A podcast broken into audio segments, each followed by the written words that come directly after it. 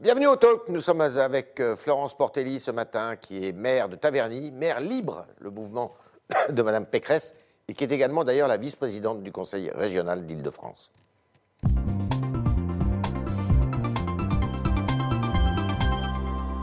Bonjour Florence Taver- euh, Taverny, Florence Portelli. Oui, je... Euh, alors, la vaccination, la vaccination, le pouvoir exécutif et le président de la République ont décidé d'accélérer.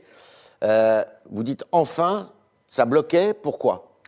Alors, enfin et bravo, hein, on faut, faut aussi dire quand ça se passe bien. Oui. Euh, enfin, parce que je pense qu'il y a dans ce pays beaucoup trop de bureaucratie, beaucoup trop de C'est ça technostructure. le- Aussi, moi je, le, Le frein je le vis dans ma ville. hein. On a été euh, les premiers à lancer dans le Val d'Oise un centre Covid pour euh, les consultations, puis tests et consultations, puis tests et consultations et vaccins. Oui. Et à chaque fois, j'ai vu des, des freins, mais absolument euh, incroyables. Ou même encore, il n'y a pas très longtemps, euh, pendant un temps, on m'a dit il faut plus que vous ayez vos infirmières parce qu'elles ne sont pas libérales. On ne sait pas comment gérer des salariés, des retraités. Qui vous a dit ça Euh, La RS? L'ARS et la CPRM. De santé. Et puis finalement, ça s'est arrangé quand même par le dialogue, parce qu'il y a quand même des gens qui ont envie que ça bouge. Et Donc par l'excès de bureaucratie l'excès de plombe- bureaucratie plombe aussi euh, tout ça. Euh, Il y, a- il y a besoin d'une meilleure organisation. Et puis on apprend aussi euh, au fur et à mesure. Ouais. On n'est pas à leur place. Je- on a le droit à l'erreur. Il faut juste avoir l'humilité de la reconnaître et d'accepter la main tendue des régions et des villes. Au début, C'est fait ça? au- maintenant oui. Au départ, non. Maintenant, on est consulté. Et ça, c'est un vrai plus. Le président de la République joue sa réélection s'il se présente là-dessus Sur la Moi, je pense- vaccination Je, je pense qu'il n'y a pas que la vaccination, c'est aussi le rapport au territoire, le rapport aux Français, euh, la vision qu'on a pour son pays. Je Mhm. pense que ça ne se réduit pas euh, au vaccin et à la, et à la période Covid-19. Et je crois que c'est sur l'ensemble du bilan qu'il faudra bien évidemment. La droite aurait juger. fait mieux dans cette gestion de crise? Ce serait très outrecuidant et gonflé de dire qu'on aurait fait mieux. Ouais. Je pense néanmoins qu'on aurait sûrement été beaucoup plus proche des collectivités territoriales notamment peut-être parce que nous sommes issus des territoires Mhm. et euh, vous avez beaucoup d'élus, euh, dont votre serviteur, mais je pense à des gens comme Valérie Pécresse, euh, Xavier Bertrand et autres qui sont des présidents de région ou des présidents d'exécutifs départementaux ou des maires qui sont aux manettes. LREM ne connaît pas trop ce monde-là. Emmanuel Macron n'a jamais été un élu de Ils sont territoire. hors sol. Et ils sont souvent hors sol et je pense que ça se ressent, oui. D'accord. Alors, cette droite, précisément, parce qu'on parle beaucoup d'elle, euh, elle n'est pas un peu divisée en ce moment-là, la droite On a le sentiment sur certains sujets, comme celui de la dette, qui va se Mhm. poser d'ailleurs assez rapidement, euh, qu'il y a deux discours. Il y a un discours de ceux qui disent euh, bah, on est dans l'orthodoxie, il faut rembourser, comme la droite a souvent dit ces dernières années. Euh, c'est la tendance Eric Woerth, qui est aussi un spécialiste de la question. Et puis d'autres qui disent bah, euh, il faut peut-être l'isoler, ou euh, enfin, c'est pas une urgence euh, d'y réfléchir, et qui euh, disent bah, il faut pas qu'on, il faut qu'on rompe un peu avec le discours précédent, notamment de celui de François Fillon, euh, et être davantage social. Alors, quitte à vous choquer, Yves Tréhard, moi je pense que ce n'est pas euh, le sujet fondamental euh, pour la droite. Oui, mais pour vous, ah bon, Oui. d'accord. Moi, je pense que le sujet fondamental pour la droite, mais de manière globale, c'est pas euh, d'être dans un discours techno, Ouais. mais c'est d'avoir une vision pour un pays, d'avoir une philosophie de vie, de se dire aussi comment, dans la, pour les générations à venir et celles présentes, comment on se réacquiert une dignité, Mhm. quelle est la place de la France dans le monde, euh, quel est l'avenir pour nos enfants, et ça ne passe pas que par la dette. Euh, La gestion de la dette, c'est aussi des questions de culture, d'environnement, d'éducation, Oui. qui ont parfois été lancées en friche par la droite, beaucoup moins aujourd'hui, mais quand même encore beaucoup. Beaucoup de terrains euh, incognita qui, ou, euh, qui ont été peu explorés par la droite. Oui, alors qu'on a, on a, comme- une- on a un vrai discours différent sur la culture, sur l'éducation et l'environnement, par exemple. Moi, je le vois à la région. On a un discours différent, et heureusement. Et je pense que de manière globale, c'est la place de l'individu dans la société qui va poser question, des questions aussi de séparatisme. Et je crois qu'au-delà des discours euh, économiques et financiers, il y a un discours sur la place de l'homme et de la femme Et dans la droite société. doit se réaffirmer sur ces terrains-là. Elle doit, elle doit se réaffirmer aussi sur euh, des, des questions philosophiques. Moi, je crois qu'on ne bâtit pas un projet présidentiel sur des RGPP, sur euh, des questions de restrictions budgétaires. Et c'est parfois ce qui manque, c'est une incarnation. D'accord. Euh, alors, euh, Nicolas Sarkozy a été euh, condamné cette, cette semaine. Il a, fait, il a interjeté appel, certes. Et on voit qu'immédiatement, enfin presque concomitamment, euh, son étoile pâlit un peu dans les sondages, assez sérieusement d'ailleurs, il faut le dire. Euh, C'était pas un recours pour vous, de toute manière? Alors, il y a deux choses différentes. hein. Il y a la décision de justice, hein, Oui. dont on peut parler, et puis il y a le, le recours Nicolas Sarkozy. À partir du moment où vous dites, sous la Ve République, que vous avez été battu et que vous n'y retournez pas, de toute façon, à mon avis, ça ne peut pas marcher. Puis je vous rappelle aussi qu'il avait été battu quand même pendant les primaires. Bon. donc je crois qu'il y, a une, une envie de Nicolas Sarkozy parce qu'on a peur de manquer de leader, mhm. ce qui à mon avis est une erreur parce qu'on ne manquera pas de leader. Ça reste une figure très importante de la droite. Moi, ça reste une figure que je respecte et que j'admire aussi. Oui. Mais pour moi, ça n'a jamais été le recours attendu. D'accord. Alors, les leaders, donc vous avez parlé du projet. Euh, qui pour justement euh, tirer eh bien, ce projet pour... Euh, alors on sait qu'il y a beaucoup de, de, potentiels candidats, Xavier Bertrand, Valérie Pécresse, peut-être Laurent Vauquier, sans doute Bruno Retailleau. Mmh. Comment on va départager toutes ces toutes ces, toutes ces candidatures ou pré-candidatures Alors c'est vrai que bon, nous, ça nous intéresse parce qu'on baigne dedans. Je pense que les, les Français, déjà, aujourd'hui, sont vraiment plongés dans la crise sanitaire, sociale et la crise aussi d'une grande fracture Mais territoriale. Il faut que vous soyez prêts. Mais on sera prêts. Moi, je crois que jamais la droite n'a eu autant sa chance. Ah, mais dès le lendemain, je pense, des départementales et des régionales. D'accord, on va en parler. Et pour ça, il va falloir justement euh, bah, qu'on réunisse toute la famille de la droite, peut-être euh, sous l'égide d'une personnalité euh, qui, qui peut-être comme Gérard Larcher ou d'autres, et qu'on fasse une sorte peut-être du MP, en tous les cas, qu'on réunisse toutes les tendances de la droite pour se mettre à travailler ensemble. J'ai vraiment. Et, qui, pour moi, qui choisira le leader? Je ne sais pas encore quelle forme ils vont choisir, mais il faudra bien faire un choix. Bon. Euh, sinon, on va se retrouver dans un Ce fameux départage. Oui. C'est pas une primaire ouverte comme il y avait eu lieu. Écoutez, je, ne sais pas, je ne sais pas quelle forme ça va avoir. Moi, j'entends beaucoup de mal euh, dire beaucoup de mal des primaires. Moi, je pense que le problème des primaires, c'était pas des primaires en soi, c'est qu'après on a eu un candidat qui a eu des problèmes judiciaires. Euh, il n'aurait pas eu des problèmes judiciaires et il aurait probablement, en tous les cas, été au moins au second tour. On n'aurait probablement pas dit du mal des primaires. Donc je pense que c'est un faux débat, mais il est respectable. D'accord. Euh, alors, euh, vous, c'est Valérie Pécresse alors, alors, moi, c'est ma favorite pour les élections régionales. J'espère qu'elle va bientôt annoncer sa candidature. Euh, pour, la présidentielle, je trouve que ce serait extraordinaire qu'une femme très, pour moi, très intelligente et brillante qui a fait ses preuves à la région puisse donner sa vision pour le pays parce qu'elle en a vraiment une et puis qu'on ait une femme à la tête. Elle a sa chance ah, je le pense profondément, mais euh, elle serait sûrement Plus fâchée. Que Non, j'en sais rien, mais euh, elle serait sûrement fâchée d'ailleurs que j'en parle parce qu'elle n'est pas du tout là-dedans. Mais moi, à titre personnel, en tant qu'élue, en tant que femme, euh, j'aimerais tellement que ce soit elle. Alors avant, il y a des élections régionales, 13 mm. et 20 juin prochains, qui doivent normalement avoir lieu. Est-ce que ça sera une élection décisive justement pour la droite en vue de 2022 et de l'élection présidentielle Moi, je pense sincèrement déjà, excusez-moi, c'est pas pour faire un lieu commun, mais ça va être une élection décisive pour les franciliennes et les franciliens, pour notre région et dans les autres régions aussi, également pour ceux qui sont concernés. Parce que non seulement nous, on défend un excellent bilan, mmh. un de très beaux projets, mais un excellent bilan. Et Valérie Pécresse a vraiment euh, agi puissamment à la tête de la région. Jamais on a fait autant pour l'environnement. Pour la culture, hein, c'est mon escarcelle. On a un budget qui a augmenté de 40%. On est passé de 85 mmh. millions à 140 millions. On a profondément aidé pendant la crise de la Covid qui continue. Euh, heureusement, donc, il y a eu les régions et Valérie Pécresse à la tête de la région. Et puis l'alternative, elle est effrayante. Hein. L'alternative est effrayante. Je veux dire, le, dire eh bien, l'alliance à venir, euh, probable pour le second tour, Pulvar, Bayou euh, et Autun, donc France Insoumise, les Verts les plus sectaires. Parce qu'il y a un accord qui a été passé, il faut le dire, entre la, France Insoumise et les Verts.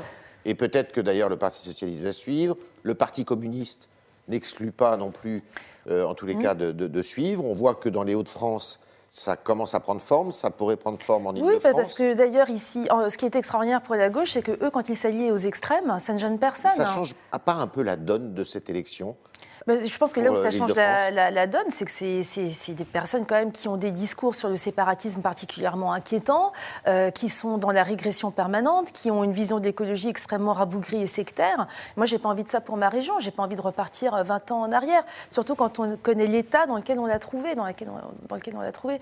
Donc, euh, j'espère vraiment que, outre le fait qu'on plébiscite le bilan de Valérie Pécresse, on rejette le modèle porté par LFI, euh, Les Verts et Madame. Et vous tendez la main à Monsieur Saint-Martin, qui euh, doit normalement représenter la majorité présidentielle Alors, bon, Monsieur Saint-Martin, je ne sais pas ce qu'il euh, représente, je ne sais pas ce qu'il pense, je ne sais pas quel est son projet pour la région, je crois qu'il ne le sait pas lui-même. Je vous rappelle qu'ils font alliance avec le Modem, qui a voté toutes les délibérations de la région, qui faisaient partie de notre majorité. Donc ça serait logique qu'ils soient avec vous alors bah, Ce serait logique en tous les cas qu'ils suivent leurs convictions et pas de l'opportunisme politique.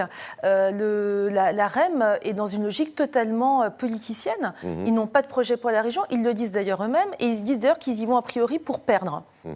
Donc euh, non, on n'a pas à tendre la main à, des gens qui sont dans des postures très anciens monde. D'accord. Alors sur un plan plus général, euh, comment ça va se passer? Je sors de l'île de France, mais si jamais euh, il y a des régions où le Rassemblement national est en position mhm. d'être élu au deuxième tour, est-ce que vous, vous appelez au front républicain contre le Rassemblement national?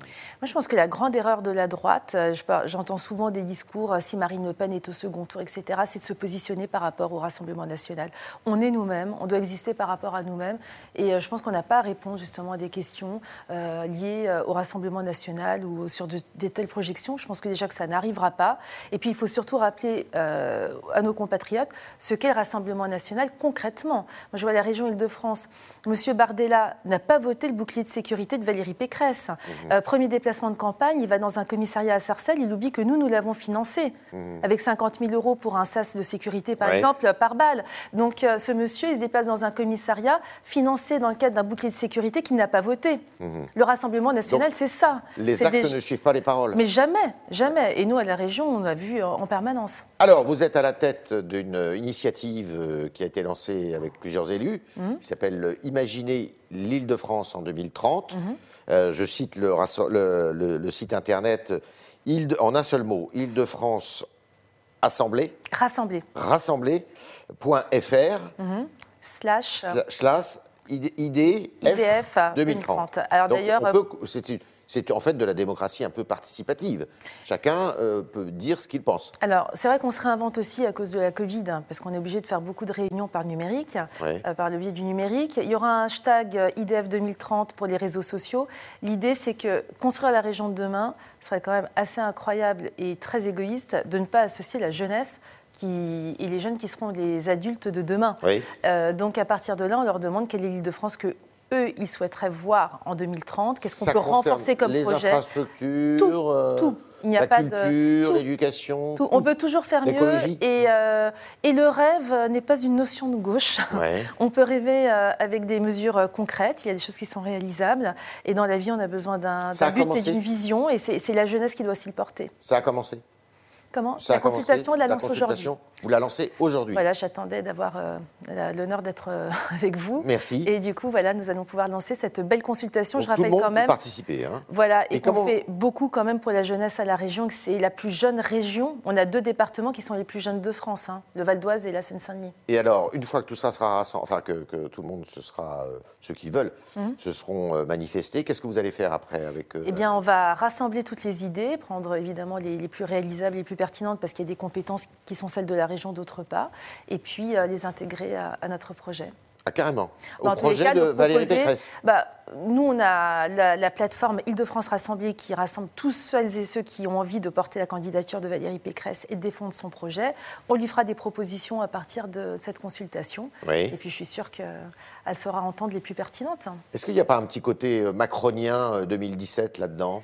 Vous savez, je ne sais pas ce qui est macronien, parce qu'on nous avait vendu le nouveau monde. Il n'y a pas plus ancien monde que ces gens-là. Ils font de la politique à l'ancienne, ils font des tripatouillages électoraux.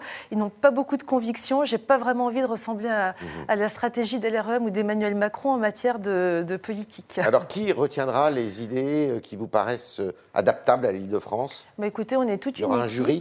euh, Oui, il y, a, un jury, que des élus. je ne suis pas seule, hein. je suis avec mon collègue Othman Nasrou, qui est d'ailleurs un candidat courageux de de, Trappes, euh, qui est premier vice-président de la région. Et puis on a toute une équipe d'élus et de membres de la société civile. Et on va pouvoir, avec bonheur, découvrir toutes ces belles propositions. Et le, donc on, les découvrira quand, toutes ces propositions enfin, Je pense que ça va être collecté durant tout le mois de mars. Et puis vers la mi-avril, on devrait pouvoir faire une restitution. et puis on a euh, même avant. Et puis on a aussi d'ailleurs euh, des Facebook Live hein, d'Île-de-France rassemblés avec des débats avec des intervenants souvent de la société civile. Mmh. On pourra aussi redonner euh, donner la restitution de ces idées. Île-de-France rassemblée, Schlas IDF 2030. 2030. On est avec Florence Portelli ce matin au Talk du Figaro et on va continuer avec vos questions, chers internautes, qui sont posées ce matin par Vincent Lenoble.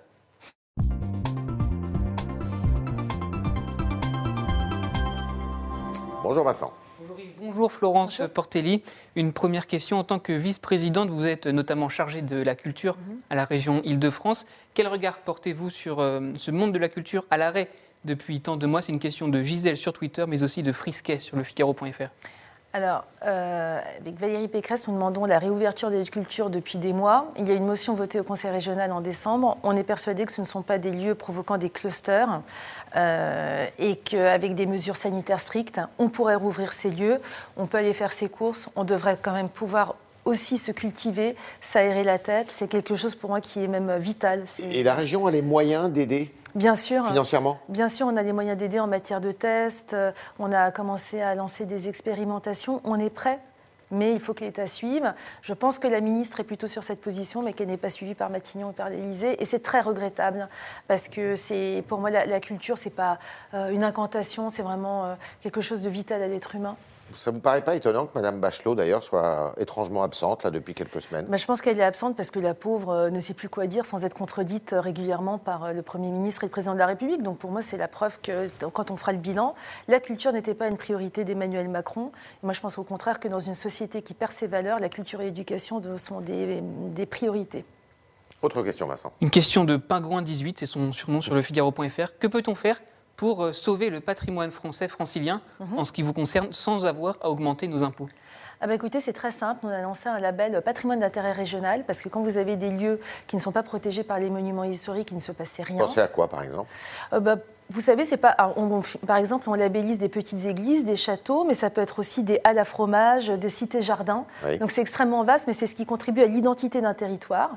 Et à partir du moment où vous avez le label, vous avez des droits à subvention qui sont assez euh, généreuses, hein, euh, jusqu'à 30% aussi des, des travaux investis, et puis une labellisation qui permet quand même de marquer le lieu et de le protéger.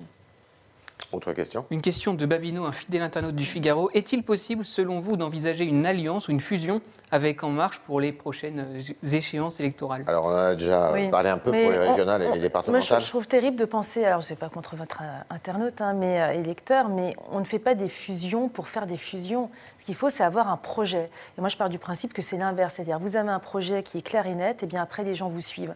Donc, il ne faut jamais se positionner par rapport aux autres, il faut se positionner par rapport à ses valeurs et ses idées. Et pour moi, il n'y a pas de fusion à avoir. Est-ce que vous reprochez à la droite, plus généralement, je mm. sors de l'île de France, justement, de ne pas avoir assez euh, affirmé son identité euh, ces dernières années?